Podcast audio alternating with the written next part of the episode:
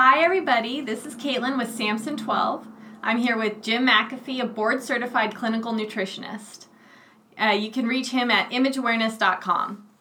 Today, we're going to talk about pregnancy. Now, pregnancy in the health industry, we're told pretty much don't take anything except for a prenatal vitamin. And so I'm actually going to lead off with that question to Jim. Just um, are there healthy, organic, nutritional supplements that we can take that are helpful for pregnancy? Or should we really just stick to the prenatal vitamin? The prenatal is kind of a stopgap, it's not an optimal nutrition. And one of the advantages of getting foods from natural sources is because there's contingent factors that can contribute to health but aren't, aren't considered essential. For example, we know that uh, carotenoids and flavonoids and cruciferous compounds promote health, but those are not part of a prenatal.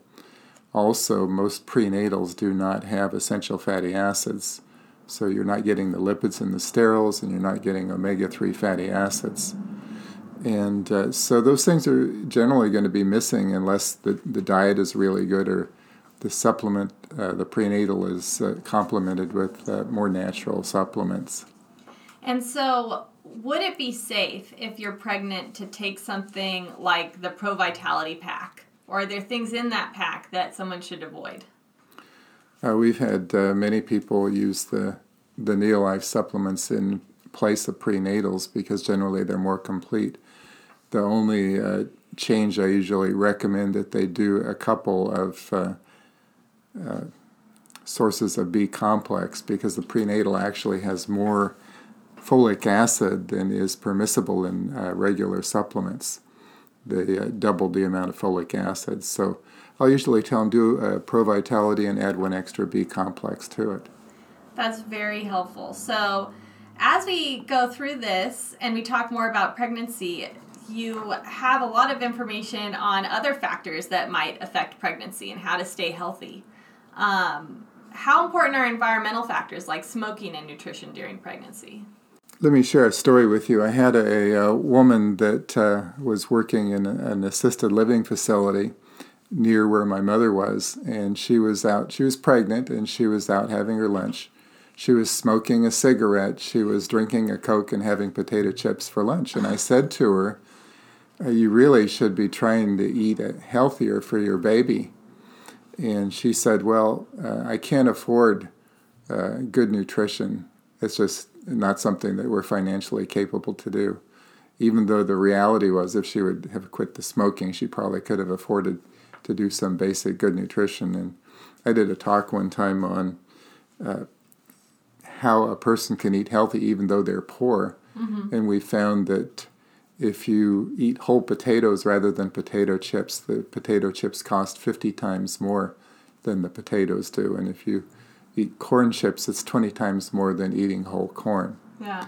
So that really is a, a very poor um, argument and one of the things about uh, environmental factors and also malnutrition is that it has what's called an epigenetic effect upon the genes.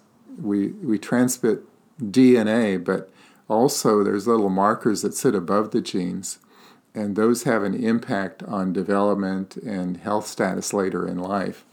And when someone is malnourished or when they're exposed to things like smoking, we know that uh, smoking leads to lower birth weight and all kinds of health and behavioral problems later on in life. So these things uh, are very, very important to consider. And uh, if you want a healthy baby, you avoid toxins in the environment, and you also get optimal nutrition. That includes things like the essential fats that are not incorporated in most prenatals. That's very helpful too. And another thing that I feel like I've noticed with taking your nutrition supplements is when I start taking better nutrition or eating healthy, like take the potatoes instead of the potato chips, I don't crave the potato chips as much. So it really is kind of that conscious choice to choose the potatoes over the potato chips in those scenarios. Yeah, one of the things to remember is that food processors actually do experimentation with their processed foods to make sure that you can't eat just one. Remember that advertising slogan where they said, uh, uh, eat a, a, potato chip and you won't be able to eat just one? Yeah. They actually do feeding experiments with laboratory animals, and they're targeting it so that the animals will not be able to stop eating the food. And they do that by addition of sugar and salt and other chemicals. But sugar and salt are major appetite stimulants. And so they trigger us to eat things that really are not that healthy for us. And that's very insightful because it really is then, it comes down to choosing never to start to eat those potato chips and just to start with the potatoes. It's very hard to stop once you start. Exactly. And so, what aspect of nutrition and pregnancy is often overlooked? One of the areas that really is neglected is nutrition prior to conception because a woman has to have uh, probably uh, at least four months of a good nutrition prior to the time she conceives. Wow. And a lot of times a woman uh, will not even begin to supplement with the prenatal prenatal until after she's already been pregnant for a while because she doesn't know that she's pregnant. But a lot of that uh, very early development, uh, the limbs, the kidneys, the heart, the lungs, they all develop prior to eight weeks of uh, development. And it takes a while to build up those reserves. The other thing is the mother has to build up her body so that when the baby is born, she can be able to breastfeed. I had a situation one time of a mother that was breastfeeding she was trying to do all she could, but she was under stress. She was going through a divorce.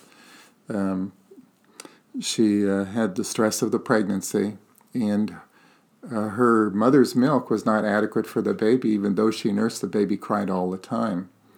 And so we did some supplemental feeding, and immediately the baby stopped crying and was fine. So it, it takes a long period of good nutrition. The best option would be to nourish women throughout their all of their teen years so that they had optimal health when it came time to give birth to a baby. And so what that means, what I'm understanding is that if someone is interested in becoming pregnant, it's important to look into good nutrition 4 months before even trying to conceive. At a minimum, yes. Okay.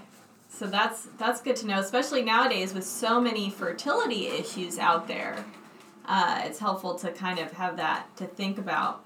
Now, what about nutrition of the father? Does that matter?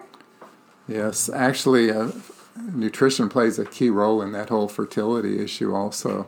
Wow. And uh, 50% of the DNA comes from the father.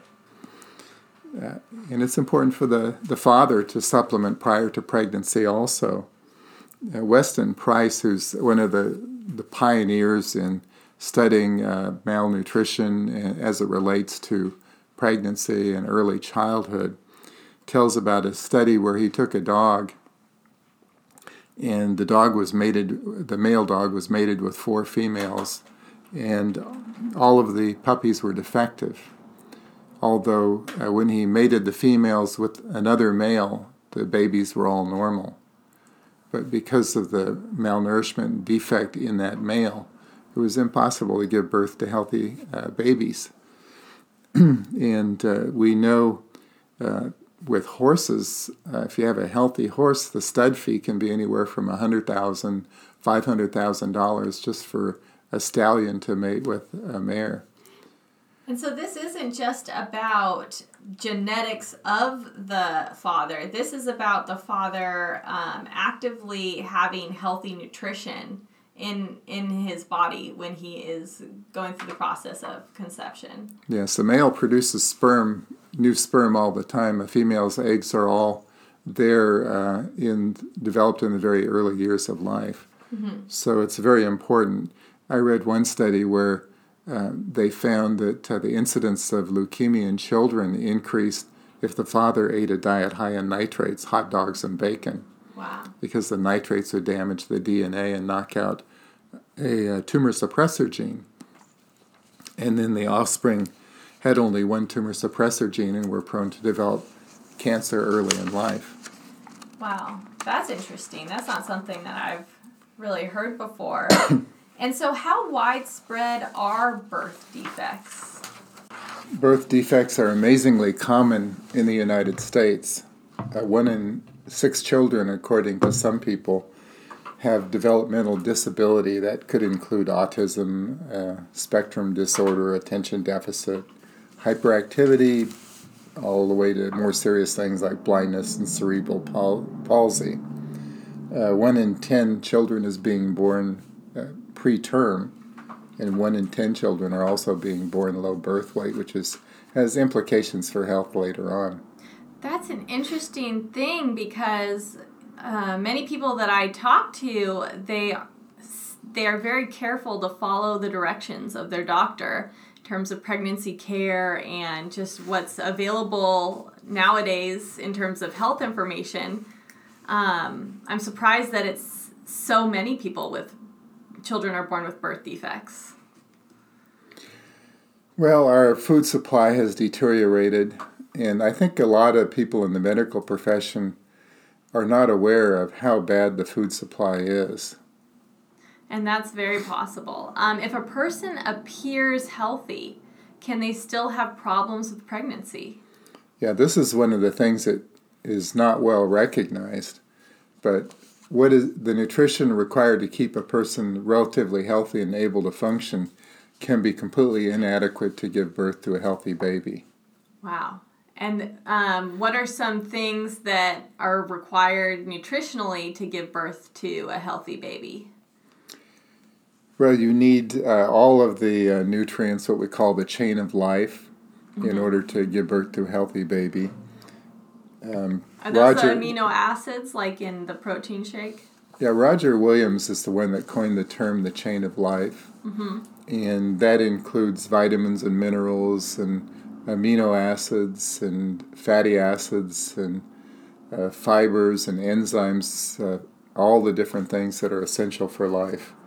And he, uh, he had this little statement. he said, The chain representation is used to emphasize the fact that all links are needed. If even one link is missing or weak, the whole chain is weak and the favorable environment disappears. And what I tell people to kind of make them aware of how important this concept is, I tell them imagine yourself hanging on the edge of a cliff by a chain, and that's a steel chain, but one of the links is weak and it's starting to open up. that is scary. How confident are you going to be? And you look down and you see jagged rocks that are razor sharp 100 feet below you. Yeah. And uh, studies have shown that if you have one weak link, it can actually send shock reverberations through the body that can affect all the other uh, use of nutrients of uh, use of all the other nutrients, so that they become defective as well. That makes me think of the phrase "you are what you eat." Which is so important to eat the vitamins and minerals that your body needs to create that chain of life or to get strengthen it, right? to have all the links there. Yeah, you. Um, let me expand on that just a little bit. It's not just you are what you eat, but it's what you eat and you assimilate, and you get into the cells, and then what you eliminate also, because you have to get rid of toxins to be healthy as well. Mm. So there's actually several stages in nutrition. The first is diet, and that's the nutrients that you ingest, but just because you're eating a healthy diet doesn't mean that uh, you're getting it into the tissues. For example, I was uh, in Oregon recently and we had dinner with some folks, and the wife was sharing that she was just sick with uh, digestive ailments all the time. And so I shared with her some digestive aids, and within uh, a single day, when she took the digestive aid, she came back the following day and said all of her problems had cleared up but that blockage in nutrition becomes a real nutritional problem. We need the food to be acidified in the stomach, and then we need enzymes in the small intestine, and then the food has to be absorbed. So you've got digestion, you've got absorption into the bloodstream, then the nutrients have to be transported through the bloodstream to the cell. They have to pass through the cell membrane where your lipids play a role and then you get waste products formed in the cell. Those waste products have to leave the cell, and move to the kidney or back into the bloodstream and be excreted. And only when that whole process of the stages of nutrition is complete and is functioning properly can a person be truly healthy. And that's what's so critical about taking high quality nutrition supplements. So, really quickly, we have just a few more minutes. Um, what are the causes of parental malnutrition? Oh, there are so many factors. Uh, food processing is a big one. Uh, Roger Williams, who was one of the pioneers in nutrition, he said during the milling process, the germ of the wheat grain is eliminated, and with it goes the fatty components and many of the items in the nutritional chain of life that are essential for health. So, uh, food processing, white rice uh, caused beriberi, which is deficiency of vitamin B1.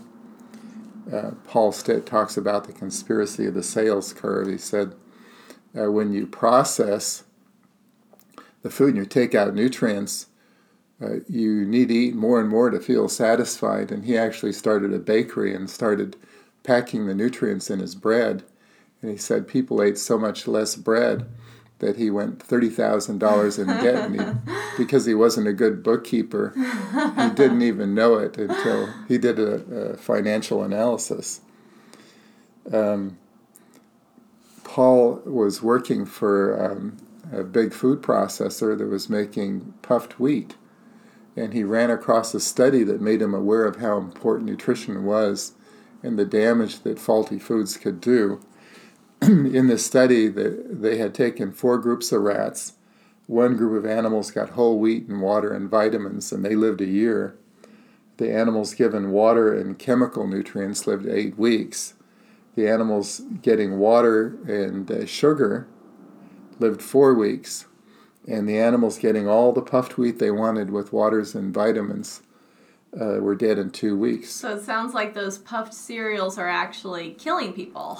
that's, that's what Paul said. He said a result like that indicates that that processing of the food actually changed the protein to have a toxic property to it. Poison. It, it actually became a poison. He actually went to the company and said, Why are we selling this stuff if it kills rats in two weeks?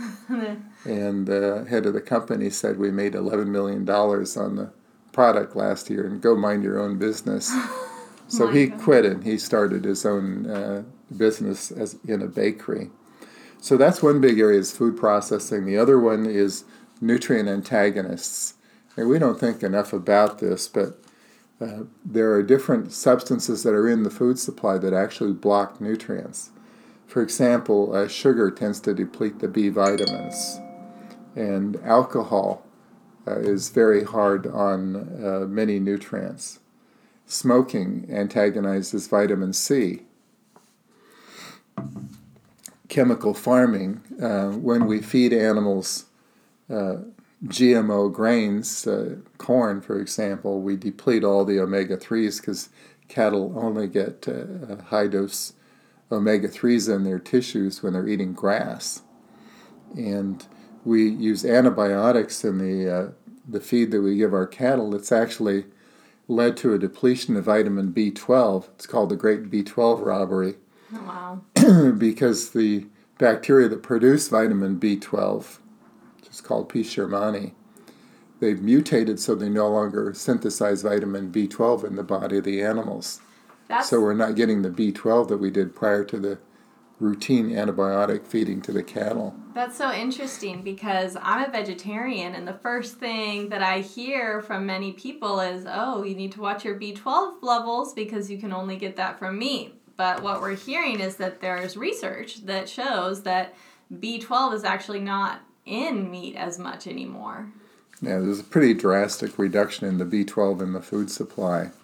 Very helpful to understand that. And uh, also, uh, simple things like uh, chlorine in drinking water mm-hmm. antagonizes vitamin E, and it can actually damage the arteries. I had a fellow had uh, two angioplasties, went in and roto-rooted out his arteries. He said, and they were going to do a third one. He came in and asked if there's anything nutritional he could do. And I said, let's test your water. When we tested the water in his mobile home, it was loaded with chlorine. Wow. And we tested with the, the pool testing chemical, and his water was chlorinated more heavily than any pool.